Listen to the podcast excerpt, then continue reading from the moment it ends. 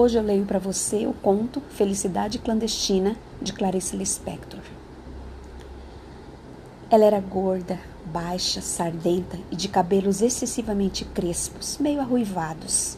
Tinha um busto enorme, enquanto nós todas ainda nos éramos achatadas. Como se não bastasse, enchia os dois bolsos da blusa por cima do busto com balas. Mas possuía o que qualquer criança devoradora de histórias gostaria de ter: um pai, dono de livraria. Pouco aproveitava, e nós menos ainda. Até para aniversário, em vez de pelo menos um livrinho barato, ela nos entregava em mãos um cartão postal da loja do pai. Ainda por cima, era de paisagens do Recife mesmo, onde morávamos, com suas pontes mais do que vistas. Atrás, escrevia com letra bordadíssima palavras como data natalícia e saudade. Mas que talento tinha para a crueldade! Ela era toda pura vingança, chupando balas com barulho. Como essa menina devia nos odiar? Nós, que éramos imperdoavelmente bonitinhas, esguias, altinhas, de cabelos livres. Comigo exerceu com calma ferocidade o seu sadismo. Na minha ânsia de ler, eu nem notava as humilhações a que ela me submetia. Continuava a implorar-lhe emprestados os livros que ela não lia. Até que veio para ela o magno dia de começar a exercer sobre mim uma tortura chinesa. Como casualmente, informou-me que possuía as reinações de Narizinho de Monteiro Lobato. Era um livro grosso. Meu Deus! Era um livro para se ficar vivendo com ele, comendo, dormindo e completamente acima de minhas posses. Disse-me que eu passasse pela sua casa no dia seguinte e que ela o emprestaria. Até o dia seguinte eu me transformei na própria esperança da alegria. Eu não vivia, eu nadava devagar no mar suave.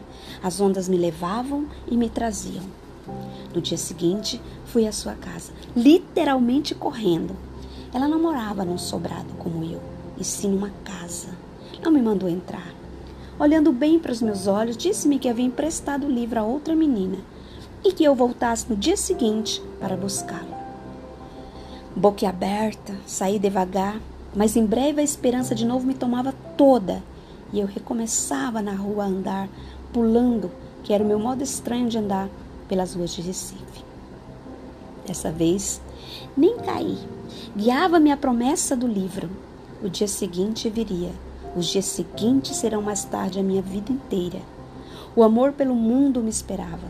Andei pulando pelas ruas como sempre e não caí nenhuma vez. Mas não ficou simplesmente nisso. O plano secreto da filha do dono da livraria era tranquilo e diabólico. No dia seguinte, lá estava eu à porta de sua casa, com um sorriso e o coração batendo, para ouvir a resposta calma. O livro ainda não estava em seu poder, que eu voltasse no dia seguinte. Mal sabia eu, como mais tarde, no decorrer da vida, o drama do dia seguinte com ela ia se repetir com meu coração batendo. E assim continuou. Quanto tempo? Não sei. Ela sabia que era tempo indefinido, enquanto o fel não escorresse todo de seu corpo grosso. Eu já começara a adivinhar que ela me escolhera para eu sofrer. Às vezes adivinho, mas adivinhando mesmo, às vezes aceito, como se quem quer me fazer sofrer esteja precisamente precisando que eu sofra. Quanto tempo? Eu ia diariamente à sua casa, sem faltar um dia sequer. Às vezes ela dizia: Pois o livro esteve comigo ontem de tarde, mas você só veio de manhã, de modo que o emprestei a outra menina. E eu, que não era dada a olheiras, senti as olheiras se cavando sobre meus olhos espantados. Até que um dia, quando eu estava à porta de sua casa, ouvindo humilde e silenciosa a sua recusa, apareceu sua mãe. Ela devia estar estranhando a aparição muda e diária daquela menina à porta de sua casa. Pediu explicações a nós duas. Houve uma confusão silenciosa, entrecortada de palavras pouco elucidativas. A senhora achava cada vez mais estranho o fato de não estar entendendo. Até que essa mãe boa entendeu. Voltou-se para a filha e, com enorme surpresa, exclamou: Mas esse livro nunca saiu daqui de casa e você nem quis ler. E o pior, para essa mulher, não era a descoberta do que acontecia. Devia ser a descoberta horrorizada da filha que tinha. Ela nos espiava em silêncio. A potência de perversidade de sua filha desconhecida e a menina loura em pé à porta, exausta, ao vento das ruas de Recife. Foi então que, finalmente, se refazendo, disse firme e calma para a filha: Você vai emprestar o livro agora mesmo e para mim. E você fica com o livro por quanto tempo quiser. Entendem? Valia mais do que me dar o livro, pelo tempo que eu quisesse. É tudo que uma pessoa, grande ou pequena, pode ter a ousadia de querer. Como contar o que se seguiu? Eu estava estonteada e assim recebi o livro na mão. Acho que eu não disse nada. Peguei o livro. Não, não saí pulando como sempre. Saí andando bem devagar. Sei que segurava o livro grosso com as duas mãos, comprimindo contra o peito. Quanto tempo levei até chegar em casa? Não pouco importa.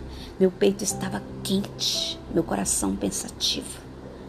Chegando em casa, comecei a ler. Fingia que não tinha, só para depois ter o susto de o ter. Horas depois, abri-o, li algumas linhas maravilhosas, fechei-o de novo. Fui passear pela casa, adiei ainda mais, indo comer pão com manteiga. Fingi que não sabia onde guardava o livro, achava-o, abria-o por alguns instantes. Criava as mais falsas dificuldades para aquela coisa clandestina que era a felicidade. A felicidade sempre ia ser clandestina para mim. Parece que eu já pressentia. Como demorei. Eu vivia no ar. Havia orgulho e pudor em mim. Eu era uma rainha delicada. Às vezes, sentava-me na rede, balançando-me com o livro aberto no colo, sem tocá-lo, em êxtase puríssimo. Não era mais uma menina com livro. Era uma mulher com seu amante.